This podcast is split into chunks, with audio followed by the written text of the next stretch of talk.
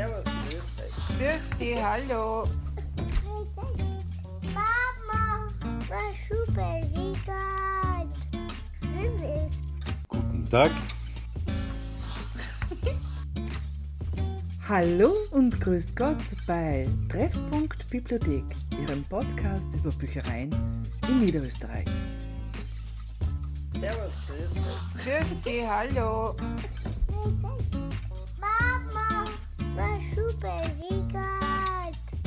Süß. Guten Tag.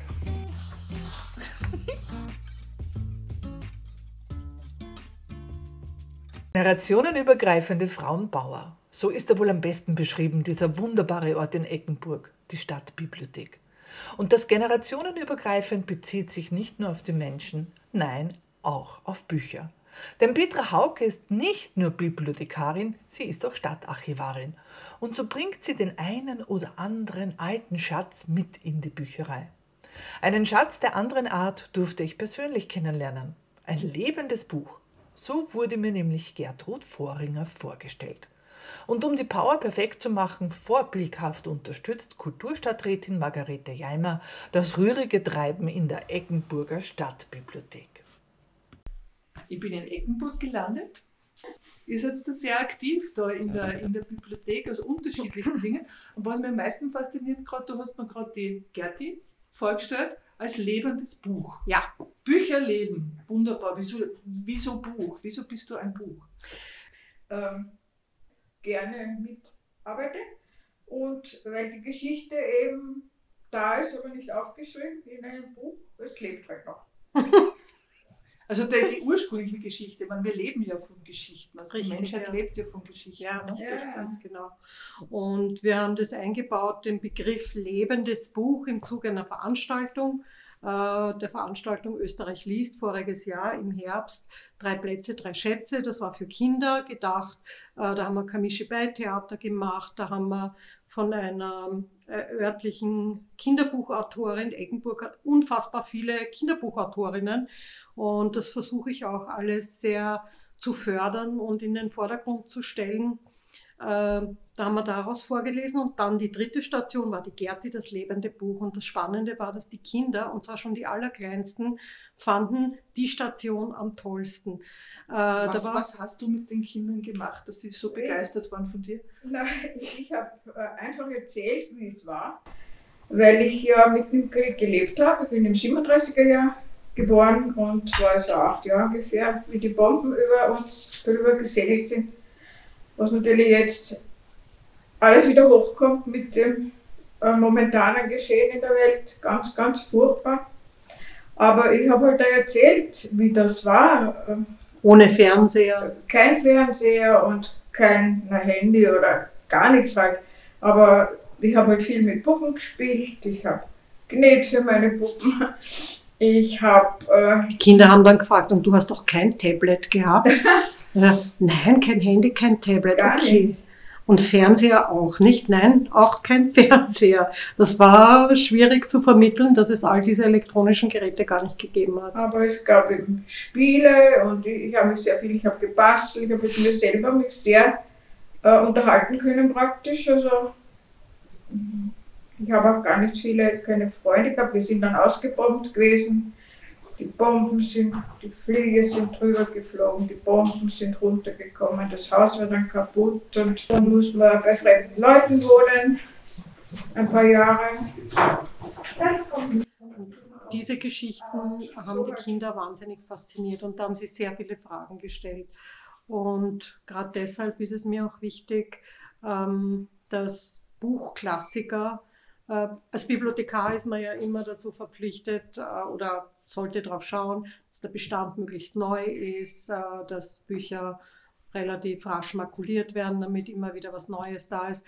Und ich bin in meiner Doppelfunktion, das ist immer so, äh, tue ich mir immer sehr schwer. Ähm, und deswegen habe ich so einen Schatzalschrank, nenne ich den. Da kommen Bücher hin, die makuliere ich nicht, die sind aber auch nicht mehr richtig im Verleih. Das sind Bücher, mit denen ich äh, groß geworden bin, Klassiker wie die Kette Reches, alte Bücher von den Östlinger, die nicht mehr aufgelegt werden, ähm, die noch so eine alte Anmutung haben. Und die stehen da in dem Glasschrank und die kann man sich anschauen und auch gerne angreifen. Man könnte es vielleicht so als Hybridbibliothek bezeichnen. Zwischen nicht mehr Bibliothek, aber noch nicht Archiv. Und hin und wieder bringe ich auch aus dem Archiv alte Bücher mit, wie zum Beispiel dieses Ratsprotokoll aus dem Jahr 1670. Das stelle ich dann aus, damit die Leute einfach sehen, was es für Schätze da in Eggenburg gibt, weil äh, das alte Archiv in der Klostergasse ist jetzt nicht für die Öffentlichkeit so einfach zugänglich. Aber da drinnen zum Beispiel ist der Beleg, dass der Urgroßvater von Mozart in Eggenburg fünf Jahre Stadtschreiber war. Ja?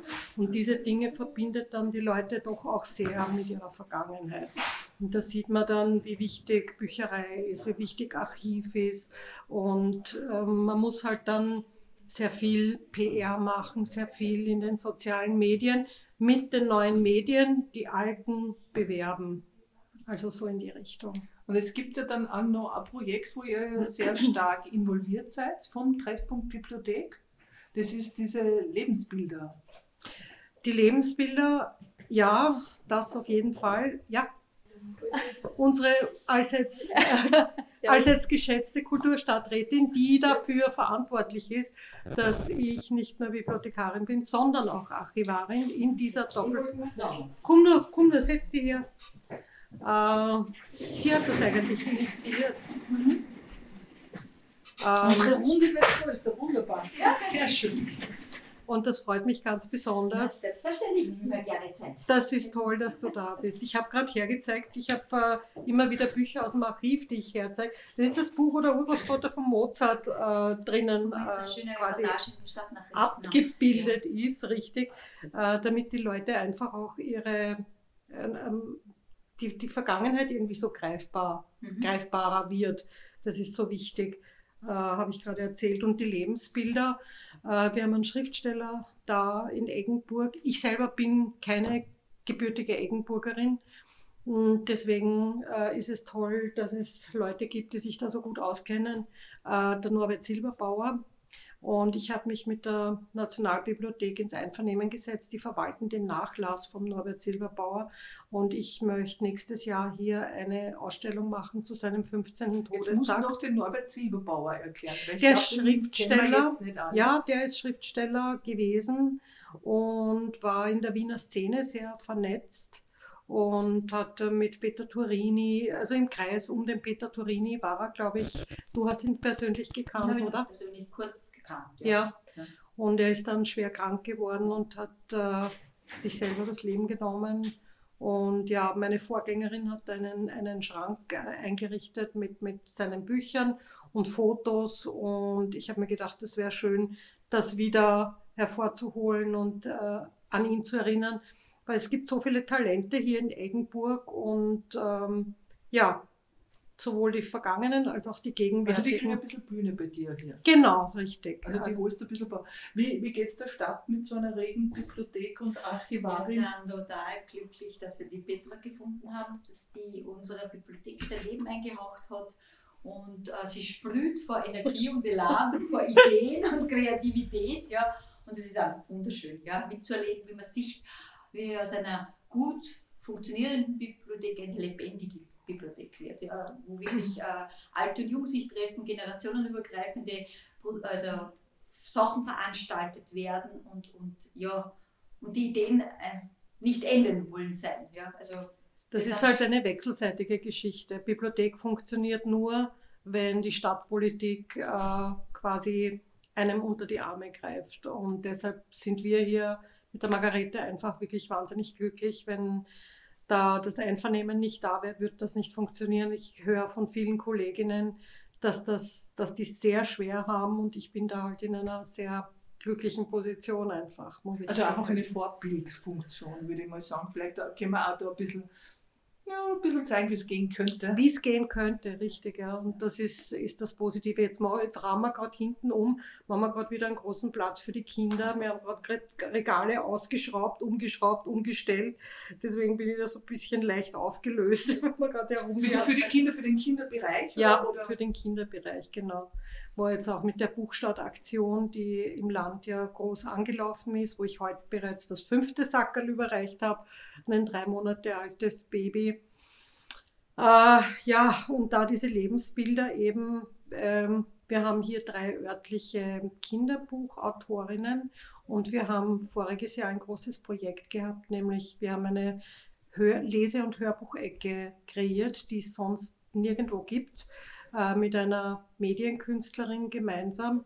Äh, da wird über eine Schnittstelle werden Hörbücher eingespielt, die die Kinder hören und das Buch gleichzeitig dazu lesen können. Das ist ein Leseförderungskonzept, das aus Deutschland kommt. Mhm. Und wir haben den Tisch dazu gezimmert, wir haben die Technik selber gemacht, wir haben die Schnittstelle selber gemacht, wir haben die Sessel bemalt, den Tisch abgesägt und die äh, örtliche Kinderbuchautorin dazu überredet, dass sie ihr eigenes Buch einliest und die Kinder das selber hören können.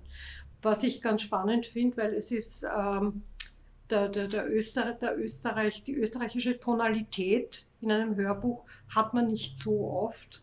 Und gerade äh, hier an der Stelle, denke ich, ist das ganz nett und schön, äh, das so zu hören im Original. Vielleicht auch wieder die Archivarin durch, nicht? dass man diesen Dialekt vielleicht da irgendwie ja, ja, ja, absolut. Bewahrt. Absolut. Also auch als Tondokument. Absolut. Wie gesagt, ich habe es vorher schon gesagt, ich tue mir ja so schwer beim Aussortieren von Büchern, wenn die wegkommen. Es können auf der einen Seite Bücher natürlich weg, aber dann denke ich mir immer, ah, ich weiß nicht, vielleicht hebe ich es nicht doch auf und dann tue ich es in, meine, in meinen Schatzalschrank. Äh, wir haben einen Schatzalschrank, wo Bücher über überwintern, die ich es nicht übers Herz bringe, wegzugeben, aus archivalischen Gründen einfach.